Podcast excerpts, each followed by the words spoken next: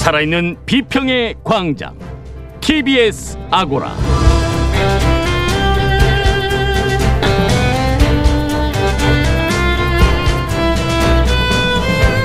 안녕하세요. TBS 아고라 송현주입니다.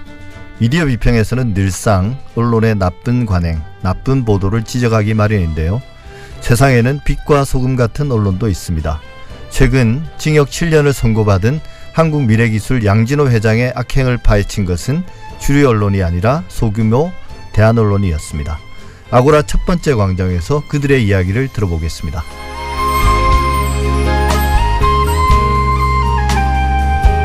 불편하지 않은 법이 있을까요? 어렵게 도입됐고 또 시행한 지 얼마 되지도 않았는데 그리고 아직 구체적 적용 사례도 없는데 교통사고로부터 어린이를 보호하자는 민식이법이 공격받고 있습니다. 아고라 두 번째 광장에서는 민식이법을 둘러싼 과도한 우려와 걱정 그리고 개정 요구의 문제점을 짚어보겠습니다. TBS 아고라 지금 시작합니다.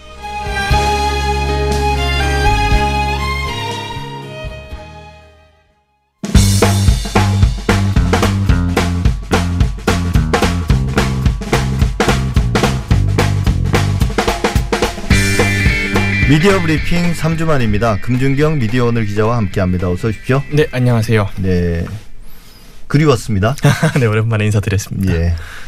윤미향 의원 관련 언론 보도가 끊이지 않습니다. 이번에는 언론사들이 일제히 윤미향 의원이 업무 중에 웃고 있는 모습을 찍은 사진을 올려서 논란이 되고 있는데요. 어떤 겁니까? 네, 맞습니다. 윤미향 의원은 지금 언론의 스포트라이트를 연일 받고 있잖아요. 예. 그래서 국회 등원과 동시에 언론의 시선이 윤미향 의원에게 쏠렸습니다. 그래서 지난 월요일 보도 기준으로 한국일보, 동아일보, 문화일보, 세계일보, 중앙일보, 조선일보, 국민일보 등 대다수의 종합 일간지가 윤미향 의원이 자신의 사무실에서 웃고 있는 모습을 일제히 보도를 했는데요.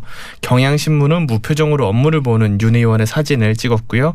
한겨레는 관련 기사를 내보내지 않았습니다. 경향신문의 사진 기사를 보면 윤미향 의원이 하루 종일 웃은 건 아니네요. 그렇죠. 네. 예. 근데 이런 웃는 사진을 저도 보긴 봤는데요. 이렇게 네. 내보낸 이유는 뭔가요? 어, 사실 사진 기사를 쓰는 것 자체로는 문제가 없다고 할 수도 있긴 한데 사실 윤미향 의원이 의혹의 당사자이고 예. 아무래도 언론에서 여기에 좀 관심을 많이 가지려고 했던 것 같은데요. 이 윤미향 의원의 웃는 모습을 일제히 내보낸 게 사실 포인트인 것 같은데 윤미향 의원이 이 지금 심각한 상황을 인지하지 못한다거나 좀 의혹을 가볍게 여긴다는 인상을 줄 수 있는 그런 보도라고 할 수 있고요. 말씀 주신 것처럼 윤미향 의원이 당연히 하루 종일 웃고 있었던 것도 아닐 거고 다분하게 웃는 사진을 보내려는 목적을 갖고 취재를 했다라고 좀 볼 수밖에 없는 의도성이 뚜렷한 보도였다라고 할 수 있는 대목입니다. 예. 근데 우리가 보통 언론의 프레임 이야기할 때이 네. 사진 이야기는 잘 안 하는데요. 네. 실제 이제 프레임에 관한 연구들에서 초기에 네. 가장 주목했던 부분 중에 하나는 바로 이 영상이나 사진이었거든요. 네. 실제 뭐 그래픽도 포함되고 음. 그걸 통해서 이제 뻔히 보이긴 하는 거죠. 윤미향 의원에 대한 이 시각적 이미지를 통해서 어, 어떤 왜곡된 네. 인상을 만들어내는 것. 물론 기사로도 계속 해왔지만 네. 예. 근데 이런 게 이제 우리 언론의 하루 이틀 일은 아닌데요. 네.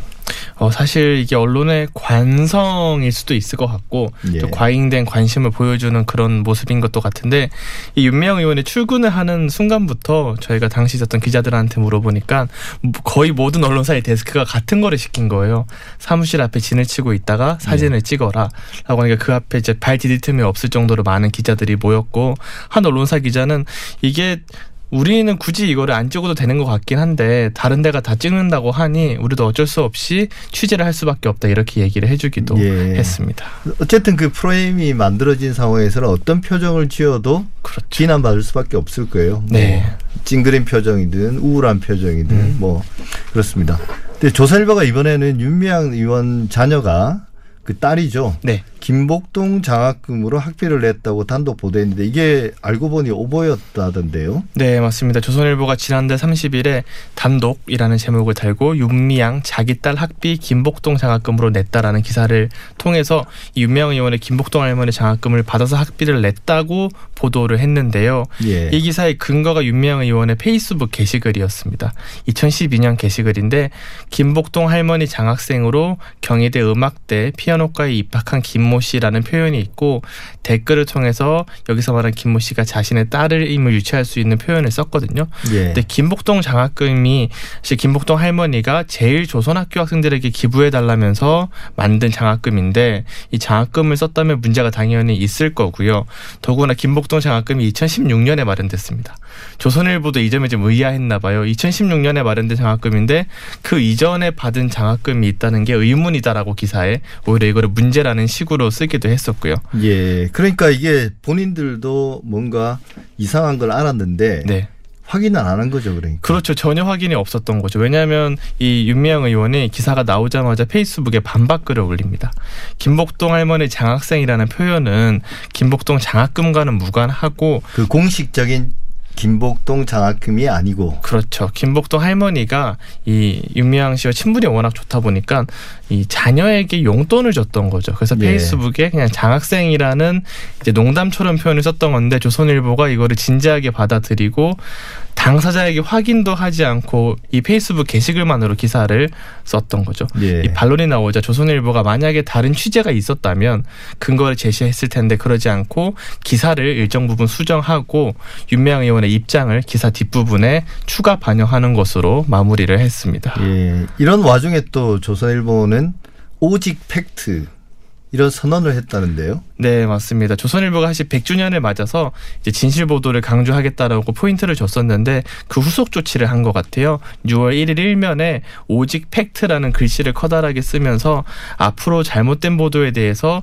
그냥 넘어가지 않겠다. 바로 잡습니다 코너를 종합 이면에 배치를 하고 오보를 낸 경위를 밝히고 어, 같은 사실에 대해 다른 해석을 존중한다며 반론이 있어도 충실히 보도하겠다라고 이제 신뢰를 높이기 위한 선언을 했는데 이게 진짜 그동안 네. 우리나라 미디어 비평이나 언론 연구를 하는 사람들이 가장 이상적인 네. 이런 걸 가장 기대해 왔던 거죠. 근데 조선일보가 맞습니다. 하기로 했다니 정말 반가운 소식이 아닐 수 없습니다. 네, 맞습니다. 근데 뭐가 문제예요?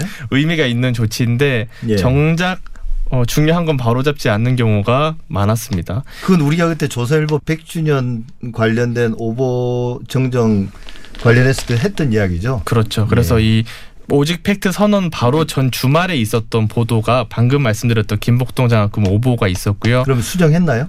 기사 온라인으로 수정했는데 여기에는 담지 않았고요. 예. 또 조슈아 웡 홍콩 데모시스토당 사무총장이 이제 홍콩 민주주의의 우려를 밝혀준 윤상현 의원에게 감사를 전했고 만남을 희망했다라고 조선일보가 주말에 또 단독 보도를 했거든요. 예, 예. 근데 조슈아 웡 당사자가 자, 직접 인터넷에 가짜 뉴스다라고 밝히면서 예. 이게 사실이 아닌 걸로 드러나기도 했습니다. 저는 진짜 궁금한 게 어떻게 이런 기사가 나오는 거거든요.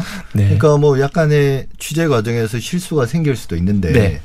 이런 건 전혀 전혀 근거가 없는 거잖아요. 맞습니다. 저희가 어떻게 이런 기사를 만들어내는 거죠? 이 기사 같은 경우에는 저희가 좀 취재를 해보니까 예. 어, 윤상현 의원실 쪽에서 이제 해준 얘기인데 좀 예. 음. 불명확한 얘기를 이제 확인 없이 전달하다 보니까 근데 당연히 당사자를 확인을 거쳐야 되는 검에도 일단 기사가 나왔던 것 같고요. 근데 방금 말씀드렸던 두 보도가 오직 팩트 코너에서 바로 잡히지 않았고 조선일보는 지난달 22일에 있었던 당시 기준으로 윤미향 전 대표의 직책을 예. 교수라고 잘못 쓴 게 있습니다. 이런 거를 바로 잡았습니다. 그러니까 이게 사소한 실수들은 네. 마치 그게 큰 실수인 것처럼 부풀려서 우리는 이런 것들을 인정하고 고친다. 네. 아, 그런 어떤 책임 있는 언론이라는 부분들을 좀 이런 게 사실은 분식이거든요. 분식. 음. 어, 이렇게 덧칠을 하고 네. 실제로 이제 의도적으로 왜곡하거나 애써 무시하면서 음. 어, 사실관계를 좀 흐트려 놓은 것들에 대해서는 네. 그냥 모른 체 하고 지나가는 거잖아요. 그렇죠. 그러니까 바뀐 게 없는 거네요. 100년이 지나도 똑같을 것 같은데. 네, 앞으로는 좀 더 네, 바뀐 모습이 필요할 것 같습니다. 예. 그리고 한편 그 이용수 할머니 관련해서 네. 김어준 씨의 발언이 논란이 되고 있다던데요. 네, 맞습니다. 김호준 씨가 지난달 26일 이 TBS 김호준의 뉴스공장에서 이용수 할머니 기자회견에 배후설을 제기를 했습니다. 김호준 씨는 이용수 할머니 기자회견 다음 날인 지난달 26일에 기자회견문을 읽어보면 할머니가 쓴 게 아닌 게 명백해 보인다. 냄새가 난다. 누군가 왜곡에 관여한 게 아니냐라며 이렇게 의혹 제기를 했고요. 27일에도 기자회견문을 혼자 정리했다고 하는데 7명에서 8명이 협업했다는 보도가 있었다라고 지적을 하기도 했습니다. 그래서 할머니의 수양 딸이 이 어머님의 구술을 제가 문안으로 정리한 거라고 하면서 김호준 씨가 얘기하는 그런 차원의 배우설은 아니다라고 반박을 해서 좀 논쟁이 이어졌던 상황입니다. 예, 이게 뭐 큰 음모 론을 제기한 것 같지는 않고 이제 문제가 되는 발언 부분이 있긴 합니다. 이게 냄새가 난다. 네, 그렇죠. 이런 게 이제 적절한 표현은 아닌데요. 분명히 이제 할머니가 기자회견문을 쓴 건 아닌 것 같고 네. 또 뜻을 함께하는 분들이 있는 거죠. 네, 이용수 맞습니다. 할머니와 정의원과는 다르게 그렇죠. 그런 문제 제기를 좀 뭐 잘못된 워딩을 통해서 전달한 음. 게 아닌가 싶은데 이 발언 이후에 사실은 논란이 커지고 비판도 이어졌다고 하던데요. 네, 맞습니다. 사실 이용수 할머니가 김호준 씨 주장처럼 어쩌면 이게 자칫하면 할머니들이 쉽게 이용당하는 사람이다라는 이미지를 심어줄 수가 있고 그러면 위안부 운동이 사실 할머니들의 의지와 주장에 의존한는 운동 방식이기 때문에 그런 예. 주체성을 좀 부정할 수 있다는 점에서 유의를 해야 한다라고 생각을 하고요. KBS 저널리즘 토크쇼 제이라는 프로그램도 있잖아요. 여기서 도 이 문제를 다뤘는데 여기서 나온 지적은 김호준 씨의 발언이 일단 맥락을 좀 거세하고 있고 이용수 할머니를 좀 고립시킬 수 있다는 점에서 문제로 지적하기도 했고요. 현재 방송통신심의위원회에 민원이 접수가 돼 있다고 해요. 그래서 예. 조만간 심의가 이뤄지면서 의견 진술을 할 가능성도 있습니다. 예, 뭐 사소한 문제라고 볼 수는 없지만 이렇게 네. 또 정색을 하고 이렇게 논란까지 만들 문제인 문제인가 어쨌든 두고 볼 일입니다. 네. KBS 경영평가단이 네. 수신료 현실화가 필요하다는 의견을 냈다는데요. 이게 뭐 하루 이틀 문제는 아닙니다. 항상 어, 제기돼 왔던 네. 건데 어떤 내용인가요? 네, 근본적인 문제기도 하고 최근에 또 MBC 사장이 이제 고- 수신료 발언을 하면서 덩달아 그렇죠. 화제가 되고 있는데 KBS는 원래 매년에 외- 매년 외부 인사를 통해서 경영 평가를 받고 있는데요. 예. 이 경영 평가 결과를 보면 수신료 수입이 정체돼 있고 방송 광고 수입이 급격하게 감소했고 방송 환경 변화에 따른 제작비가 증가해서 KBS의 지속 가능성에 의문을 갖게 만든다라는 평가를 내렸습니다. 그래서 평가단은 대책을 제시를 하면서 이 가운데 하나로 TV 수신료 현실화를 지속적으로 추진해야 한다고 밝혔고 이와 함께 KBS의 자구 노력 및 공적 책무 수행 제고 등 근본적인 대책을 마련하라고 주문을 했습니다. 이 TV 수신료가 40년째 동결이 되어 있는 상황이기는 하거든요.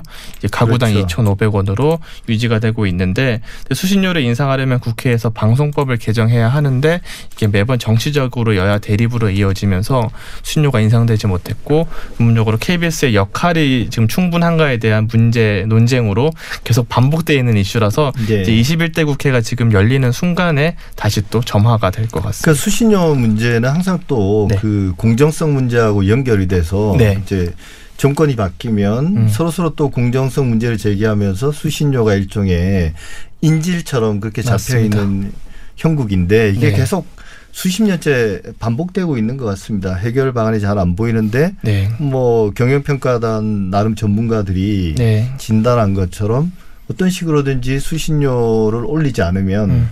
KBS가 과거에 해왔던 그리고 지금 하고 있는 그런 공영방송의 역할을 네. 제대로 못할 건 분명하거든요. 맞습니다. 어, 과연 우리에게 이제 좋은 공영방송이 필요한가 네. 아니면 민영방송으로 충분한가 음. 이 문제가 결국 남은 문제인 것 같습니다. 네.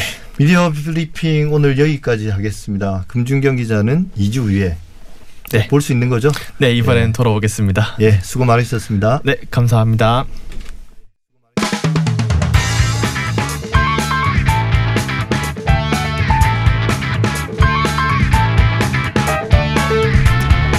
아고라 첫 번째 광장입니다.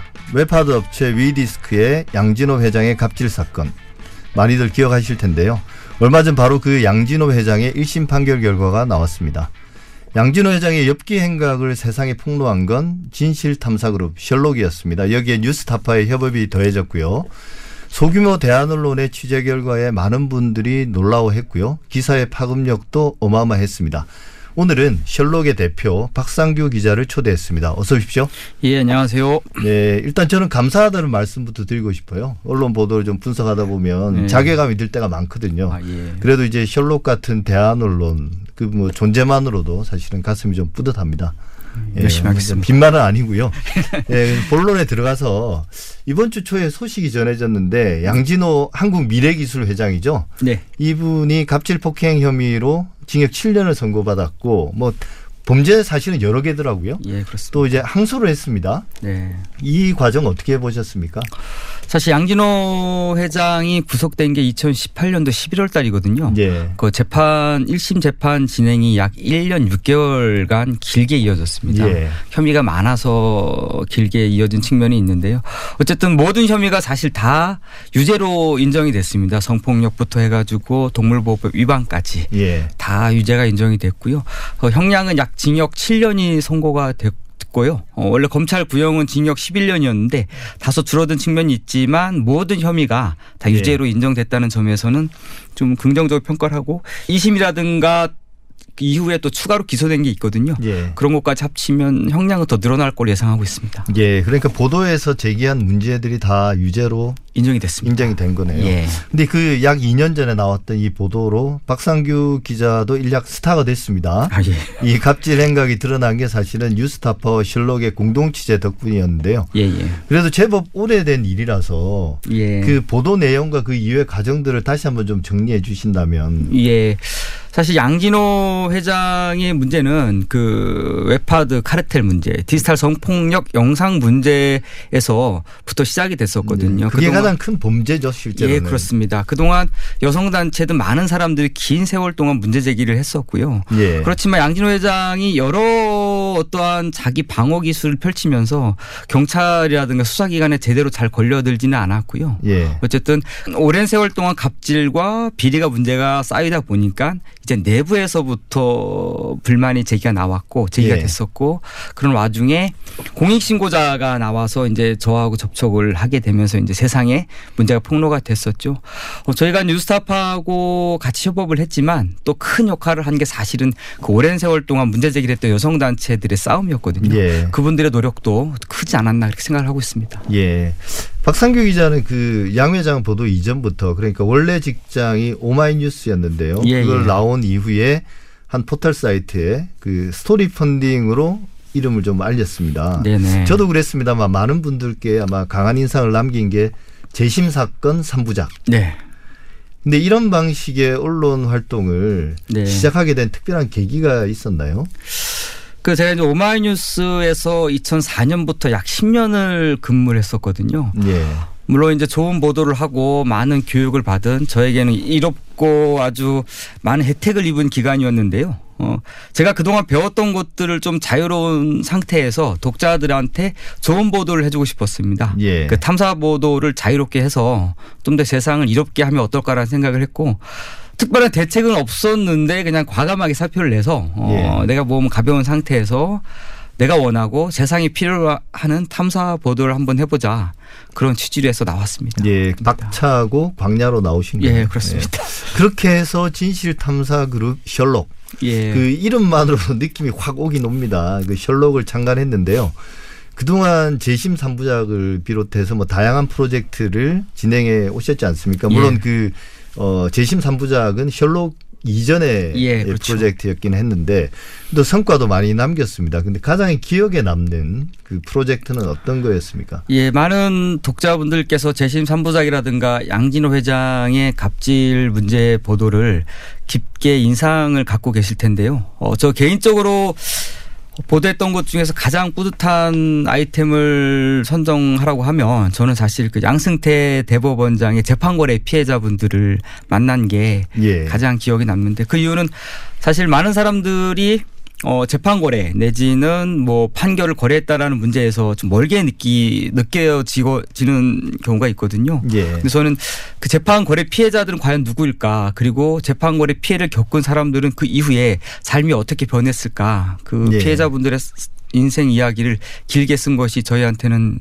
가장 좋았고 저 개인적으로 가장 뿌듯한 보도로 남아 있습니다. 예, 그런 의미에서 이제 셜록의 프로젝트들을 보면 예. 기성 언론과 조금 다른 네. 어떤 이슈에 접근하는 방식이 다르다는 걸 느끼거든요. 저도. 예. 그러니까 우리가 이제 양승태 대법원장의 뭐 재판 거래 이런 걸 보면 이제 법원 내부의 어떤 뭐 어, 비리라든지 또 혹은 이제 부조리 네. 이런 것들 판사들 사이의 어떤 뭐 권력 관계라든지 이런 뭐 초점을 많이 맞추는데 예.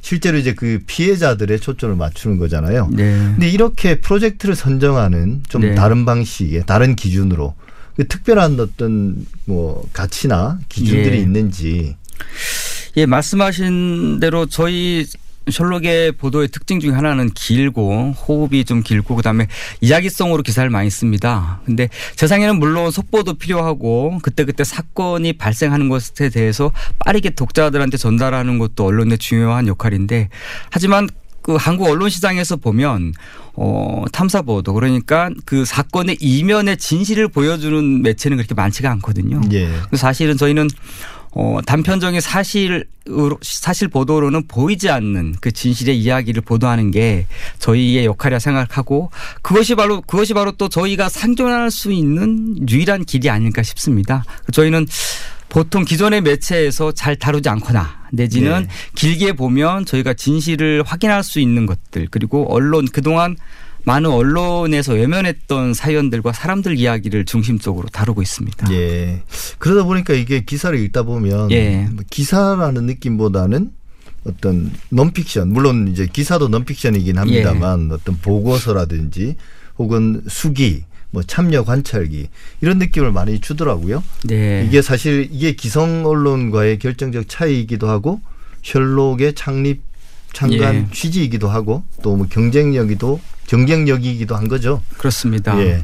근데 이제 뭐 많은 성과들을 남기셨는데 또 어려움도 많을 것 같아요. 예. 이게 출입처도 없고 또 이제 이 대한 언론이다 보니까 예. 취재를 경계하거나 또 이제 쉽게 취재를 회피하는 경우도 많을 거고요. 예. 또 막막한 상태에서 이제 탐사 보도를 한다는 게 속된 말로 이제 맨땅에 헤딩이라고 하는데요. 예. 어떨 때 한계를 많이 느끼십니까? 어, 저희 셜록이 2017년도 1월 달에 만들어졌는데요. 어, 예. 맨 처음에는 사실 생존 자체가 큰 저희한테는 무거운 짐이었고 그 이후에는 저희가 이제 뭐 기존의 매체들처럼 이름이 많이 알려지지 않은 매체다 보니까 사람들이 생소해 합니다. 저희가 예. 어쨌든 중요하고 가치 있는 보도를 위해 노력하고 있지만 우리가 취재원한테 접근하거나 내지는 어, 관공서분들한테 접촉을 할 때 어, 셜록 그러면 뭐 처음 듣는 매체고 네. 생소하다 보니까 많이 거부를 하고 그다음에 예. 좀 이상한 사람 취급을 하죠. 이거 뭐 사이비 기자 아닌가? 네, 그렇네요. 예, 그런 취급을 많이 당했지만 어쨌든 저희는 그래도 뭐 진정성 있게 취재를 하고 좋은 보도를 하면 세상이 알아줄 거라는 마음을 갖고 어쨌든 계속 도전을 하고 있습니다. 지금은 좀 취재 환경이 많이 나아졌나요? 예, 어쨌든 양진호 회장 보도 이후에 많은 네. 사람들이 저희 매체를 좀 인지 인식하고 있어서요.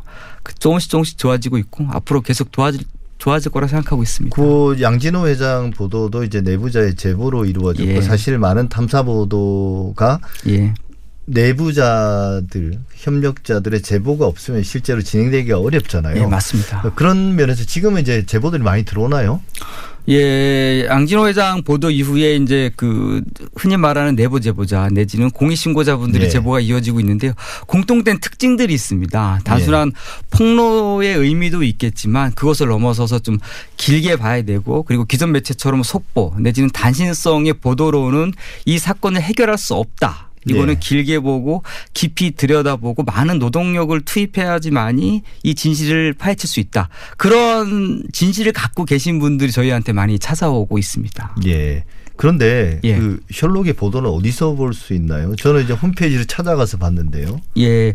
사실 저희 셜록은 아직 포털 사이트에 흔히 말하는 입점한 언론사는 아니거든요. 예. 그 생긴 지 얼마 안 됐고 아직 규모가 작다 보니까 포털에서는 보기 어려운데 저희는 주로 홈페이지에서만 보도를 하고 예. 이것을 SNS에서 주로 홍보를 합니다. 그러면 예. SNS에서 독자들이 기사를 읽고 어, 흥미를 가지면 또 좋은 기사라고 판단하면 그 독자분들이 또 많이 홍보를 해 주십니다. 예. 그러다 보면은 저희한테 저희 홈페이지에 와서 기사를 보고 있는데요. 어쨌든 현재로서는 저희 홈페이지에서만 기사를 볼 수가 있습니다. 예, 그리고 이제 SNS를 통해서 예. 예. 그 대한 언론의 그 취지에 공감하는 시민들이나 언론인들도 참 많을 텐데요. 예. 그래도 가장 큰 장벽이라는 게 아- 앞서 계속 말씀하셨지만 지속 가능성 아니겠습니까? 예. 그 왓슨이라고 불리는 예. 후원자들 실제 이제 그 어, 소설 속에도 셜록의 후원자가 왓슨이죠. 예, 그렇죠. 동료이기도 하면서 예. 후원자이기도 한데 이 왓슨들이 지탱한다고 들었습니다. 실제 네. 회사 운영이 어떻게 되고 있습니까? 예, 아까 좀 전에 짧게 말씀드렸는데요. 저희 회사가 2017년도에 만들어진 이후에 한 1년 넘게 굉장히 어려웠습니다. 그 예. 물론 제가 그 우리 직원들 월급은 밀린 적은 없지만요. 그 직원 월급을 위해 제가 많이 빚을 많이 졌었죠.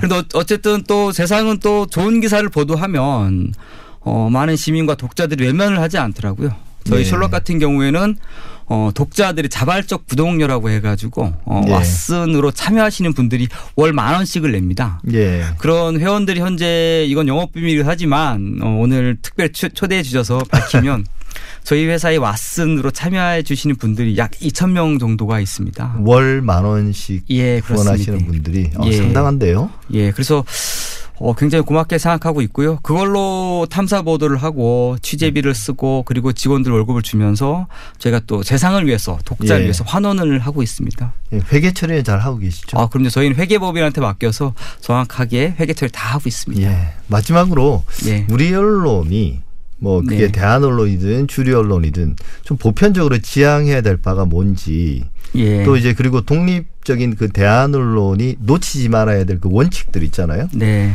그리고 마지막으로 또 더해서 진실 탐사 그룹 셜록의 비전은 뭔지 좀 한번 말씀해 예. 주시죠.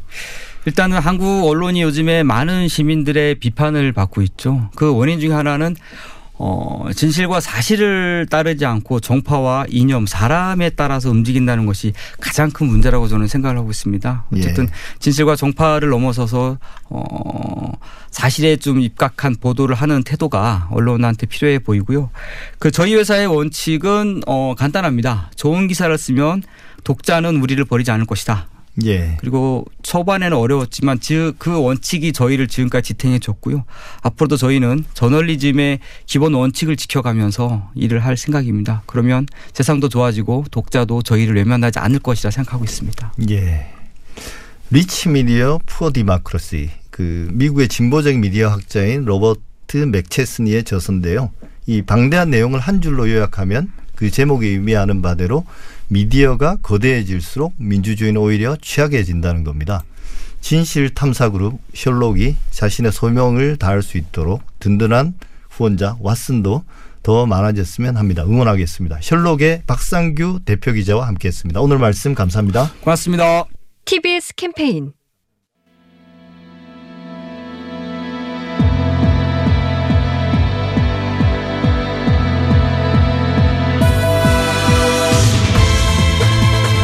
여러분은 지금 한림대 미디어스쿨 송현주 교수가 진행하는 TBS 아고라를 듣고 계십니다.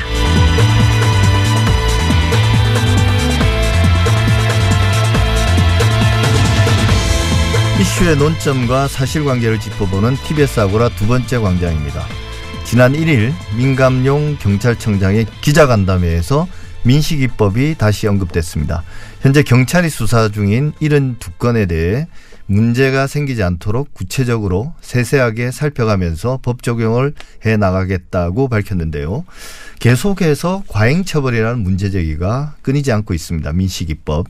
정말 우려할 만한 법인지 오해는 없는지 민식이법을 다루는 언론이 유념해야 될 점은 뭔지 정경일 교통전문 변호사와 함께 이야기 나눠보겠습니다. 어서 오십시오. 네, 안녕하세요. 예, 시행한 지 좀 시간이 지나긴 했는데요. 네. 민식이법. 근데 논란은 점점 커지고 있는 것 같습니다. 네, 맞습니다. 민식이법이라고 하면 좀뭐 일반인들이 생각할 때는 처벌 수위가 강해졌다. 네. 이 정도 생각만 하고 있는 것 같거든요. 네. 근데 법안의 주요 내용을 다시 한번 좀 짚어주시면 좋겠습니다. 네. 먼저 처벌을 가져간 것도 있지만 어린이 보호구역 내에서 과속 단속 카메라 그리고 과속 방지턱 신호등 설치를 과거에는 의무화가 아니었는데 예. 이제는 무조건 설치하도록 의무화는 도로교통법 개정 내용이 있고 예. 그 다음으로 이제 어린이 보호구역 내에서 어린이를 다치게 한 경우 과거에는 일률적으로 사망이든 부상이든 무조건 5년 이하의 근고 또는 2천만 이하에 처하던 것을 부상 사망을 나누어 가지고 더 가중 처벌하도록 개정은 되었습니다. 부상의 경우에는 그 1년에서 15년 이하의 징역형 또는 500만 원에서 3천만 이하의 벌금형, 사망의 경우에는 무기징역 또는 3년 이상의 징역형으로 처벌이 가중된 건 맞습니다. 예, 그러니까 첫 번째로는 어 사고를 예방하기 위한 조치를 강제적으로 시행한다. 네. 예. 그 내용이 있고 두 번째는 이런 상황에서도 사고가 발생할 경우는 과실에 따라서 좀 더 엄중한 처벌을 한다. 이게 이제 민식이법의 주요 두 가지 내용인 거죠. 그렇죠. 예, 맞습니다. 그래서 이제 그 원래 민식이법을 촉발한 네. 그 운전자에게 최근 지난 4월에 네. 금고 2년이 선고됐습니다. 네. 근데 이게 2년의 양형 이 나온 이유 네. 그리고 이제 이건 민식이법이 적용된 건 아니잖아요. 아니죠. 예. 국법에 의해서 네. 이제 적용된 건데 네, 예. 같은 상황에서 민식이법을 적용하면 어느 네. 정도의 형량이 나오는 건지요? 네. 먼저 이 사건 그게 민식법을 촉발한 교통사고 같은 경우에 먼저 지금 이야기 나오는 것이 운전자가 억울하다. 예. 갑자기 나오는 어린이를 충격하면서 발생된 사고인데 억울한 운전자다. 2년의 형이 너무 과도하다. 이런 말까지 나오고 있는데요. 예. 이 건에 대해서는 민식이법이 적용 안 됐고 민식이법 적용 안 된 사안에서도 사고 장소가 횡단보도입니다. 신호등 없는 횡단보도 같으면 차로 안 가, 가려서 보이든 안 보이든 보행자에게 조심해야 됩니다. 그걸 다 하지 못해서 발생된 사고이기 때문에 이러한 건은 기본적으로 운전자가 과실이 훨씬 많고요. 뭐 과실 비율 구체적으로 따진다면 80% 정도 돼 보이는 사안입니다. 예. 그리고 또 보통 5년 이하의 금고를 하지만 지금 민식이법이 적용 안 돼도 대법원 양형 기준을 보면 기본형이 8월에서 2년이고 가중 사유가 있는 경우 1년에서 3년입니다. 예. 이 건 같은 경우에는 가중 사유가 있는 1년에서 3년 그 사이에서 판단한 것이고요. 그런데 예. 이러한 유사건이 민식이법이 적용된다면 지금보다는 더 가중될 것인데 아직 대법원 양형 기준이 정해지진 않았습니다. 예. 그래서 정확하게 예상을 할 수 없겠지만 대법원 양형 기준은 1년에서 3년이 아닌 3년에서 5년 정도로 상향될 것으로 보이고 실제 법원의 선고형은 이번 건 같은 경우는 근고 2년이지만 이제는 3, 4년 징역형이 예상은 됩니다. 예. 그러니까 우리가 운전자들이 막연한 공포들을 가지고 있지 않습니까? 갑자기 네. 길에서 누가 튀어나오고. 네. 근데 실제로 이제 횡단보도 근처에 가면 네. 당연히 서행을 하고 네. 주의를 기울이는 게 이제 기본이지 않습니까? 네, 맞습니다. 근데 그걸 안 해서 갑자기 튀어나오든 어쨌든 이게 고속도로도 아니고요. 네. 그런 상황에서 발생하면 과실 비율이 높은 거죠. 맞습니다. 거기에 대한 금고 2년이라는 게 적절한 형량인데 네. 이제 조금 더 높아지는 건 분명한 거고요. 네. 근데 이제 우리가 이 민식 입법이 등장하기 이전에 이런 네. 교통사고가 이제 법률 개정의 계기가 되긴 했지만 네. 사실 어린이 보호구역 그 스쿨존에서의 경각심은 상당히 부족한 건 아니었나요? 과거에. 네, 맞습니다. 보통 이제 스쿨존이 도입된 것이 1995년에 도입되었고요. 그렇게 네. 도입만 되어가지고 교통사고 방지에 아무런 도움도 안 되니까 어린이의 생명 가치 안전이 계속 침해되니까 2009년도부터는 지금과 마찬가지로 민식이법과 똑같습니다. 네. 어린이 보호구역 내에서 제한 속도를 위반하거나 아니면 제한 속도를 지키더라도 어린이 안전에 유인을 다하지 못하면 형사처벌 받도록 2008년도부터 규정이 돼 있었습니다. 예. 12대 중과실로 두고 있었고요.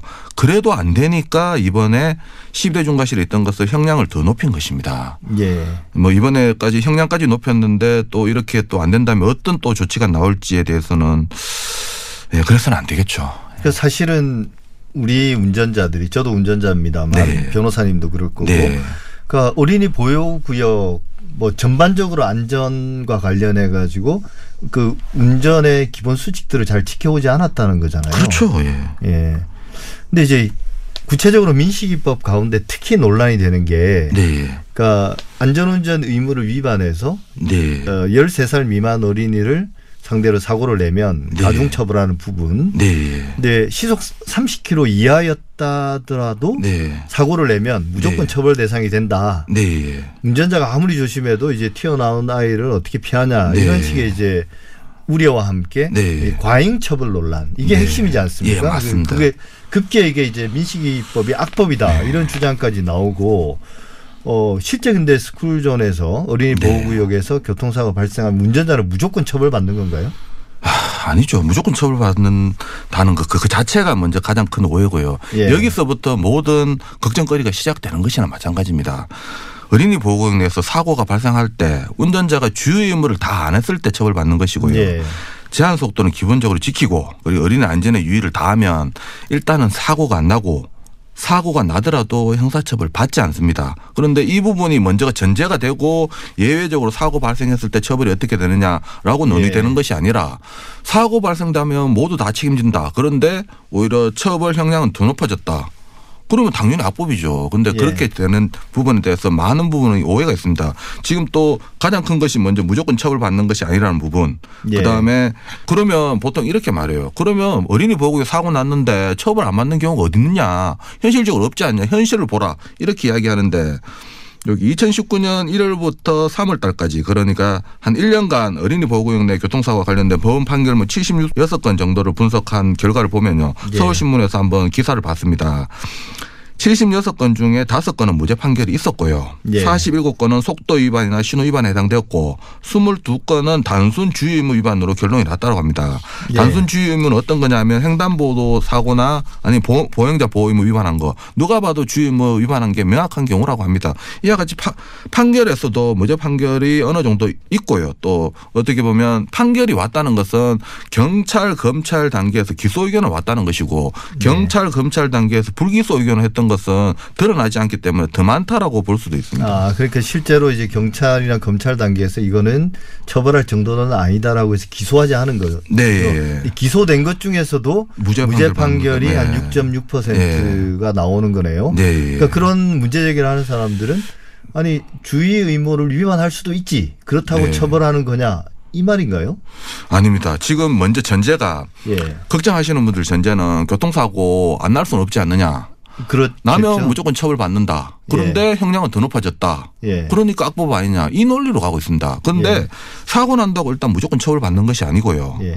그리고 또 사고 나 자기가 주의 의무를 다하면 사고가 안 나고 처벌도 예. 안 받습니다. 사고 사고가 날 확률이 확 네, 줄어들겠죠. 또 현실적으로 또 뭐 이제 무조건 다 처벌받는다 근데 현실적으로 다 처벌받는 게 아니라는 것은 뭐 제가 예. 뉴스 이야기 들은 거 마찬가지고 또 이거 계속 걱정하니까 하다못해 청와대에서도 직접 이런 부분 없도록 철두철미하게 자기들도 조사하겠다라고 이야기까지 나왔습니다. 예. 그럼 한번 지켜봐야 될 부분이고 또 지금 계속 문제되는 것이 뭐 주의 의무 부분에 대해서 따진다면 아까 전에 이야기했지만 민식이 사고에서도 그 운전자가 억울한 운전자라는 말까지 나오는데 예. 신호등 없는 횡단보도에서 일시정지 의무 위반으로 오히려 과실이 80% 있는 운전자입니다. 억울한 운전자가 아니라 오히려 예. 보행자가 억울한 보행자입니다. 그리고 또 기존에도 이미 다 처벌받았습니다. 2009년도부터 예. 스쿨존 12대 중과실 위반으로 형사처벌 했었고요. 이 부분이 뭐 주의 의무가 더 추가된 것도 없고 단지 형량만 올라갔을 뿐입니다. 예. 근데 뭐 오히려 새롭게 뭐 막 없는 것을 만들어 가지고 처벌하느냐 이런 식으로 많은 오해가 있는 것 같습니다. 예.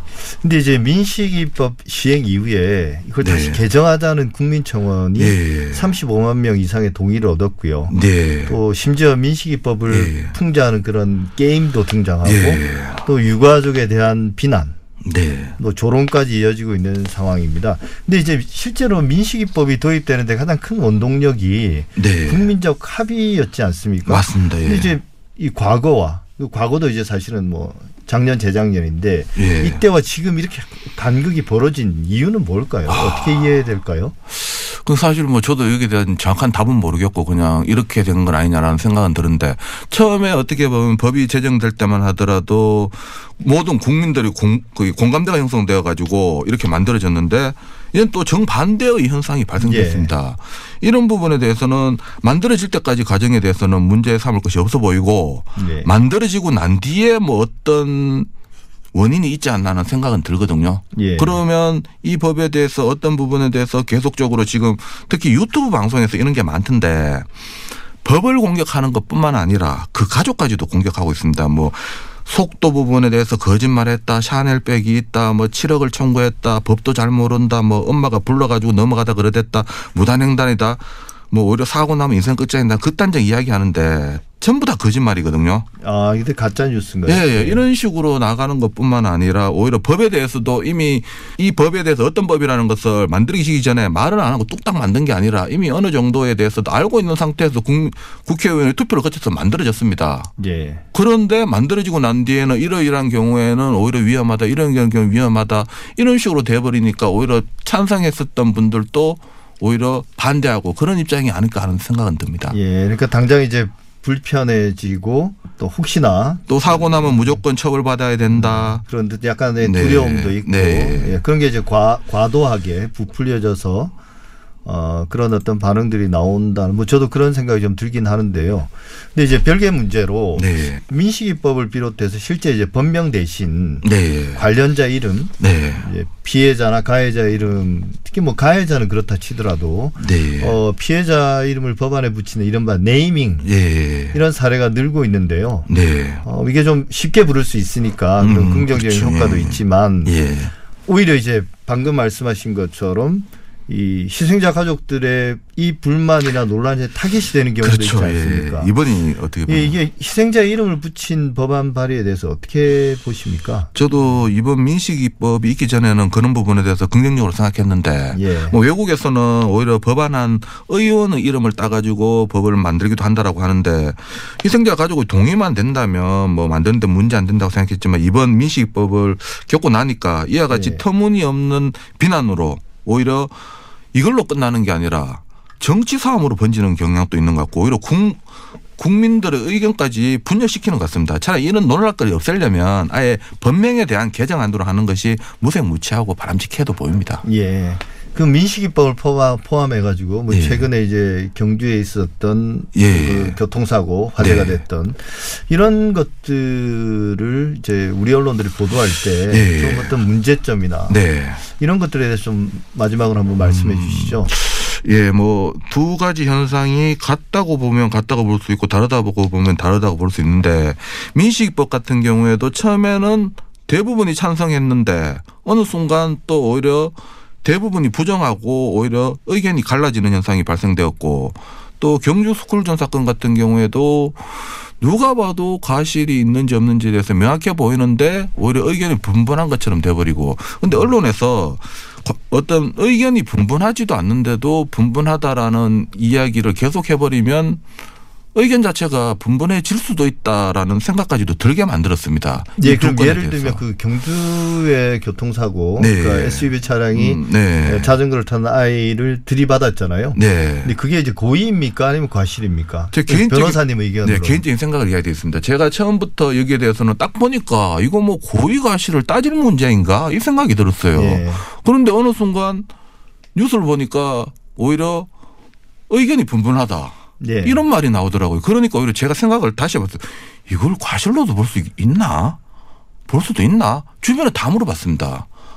그런데 그렇게 보는 사람 없고 이거는 사실 고의 과실인지는 판사님이 판단하는 부분은 맞지만 궁극적으로 일반 국민이 봐가지고 누가 봐도 고의면 고의지 이걸 뭐 똑똑하다고 판사님이 고의를 과실로 판단하고 그렇게 볼 것은 아닙니다. 근데 제가 본 뉴스에서는 네. 이게 오히려 과실 전문가들은 과실로 보고 있다라고 이렇게 뉴스에서 나왔거든요. 예, 예. 그러면서 이제 교통사고 전문 뭐 주로 이제 변호사분들인데 이들 사이 의견이 엇갈린다 이렇게 실제로 보도가 나왔었어요.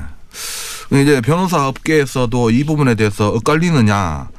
라고 볼 것은 아닙니다. 저도 이제 변호사의 변호사업을 하고 있고 주위에 제 변호사 아는 지인들한테는 다 물어봤는데 이거를 과실로 보는 변호사님은 찾지 못했고 언론에서는 이제 어떻게 보면 그런 부분을 만들기 위해서 뭐 네. 오히려 특정 소수에 대한 의견을 받아서 의견이 분분한 걸로 보도를 해버리면 그런 식으로 또 기정사실화 돼버리고 또 이해관계 있는 사람은 그쪽에 힘을 실어주고 그런 문제도 발생할 수 있다라고 걱정은 한번 해봤습니다. 예. 그러면 이제 결국 이제 우리가 민식이법이 예. 단순히 개정될 가능성은 별로 없잖아요. 개정의 논의도 아직 해서는 안 된다고 생각합니다. 예. 두달 시행되고 아무런 문제도 발생 안 됐는데 논의를 한다. 이 민식이법이 시행 만들어지게 된 계기가 몇백 명의 어린이의 생명과 안전이 침해받고 민식의 사망이 촉발되어 가지고 이렇게 또 만들어질 때도 우여곡절이 많아서 만들어졌는데 예. 두달 시행하고 뭐 우려 현실로 일어나지 않는 거 가지고 논의를 한다라고 하는 것은 대한민국 민주주의 근간을 흔드는 행위입니다. 해서는 절대로 안 되는 행위입니다. 예. 그렇게 문제가 시- 발생하고 논의를 하고 개정이 이루어져야 되는 것이 맞습니다. 예, 시행을 하고 사례들이 쌓이면서 혹시나 문제가 네. 생기면 네. 그때는 이제 개정을 논의해 볼 수도 있지만 네. 지금 이제 시작도 안 했는데 그죠? 네, 보면. 맞습니다. 예. 예. 국민청원에 대한 청와대의 답변에서 보듯이 사실 민식이법은 아이들을 보호하는 한 방편이지 유일한 방편은 아닌 것 같습니다. 정부도 어린이 보호구역을 더 안전한 곳으로 만들기 위해서 추가적인 조치를 좀 차질 없이 실행해야 할 것 같고요. 운전자들도 막연한 불안감을 앞세우기보다는 좀 더 경각심을 갖고 운전할 필요가 있습니다. 민식이법이 악법이 될지 좋은 법이 될지는 결국 우리 모두에게 달린 게 아닐까 생각합니다. 두 번째 광장 지금까지 정경일 교통전문 변호사와 함께했습니다. 오늘 말씀 감사합니다. 네, 감사합니다.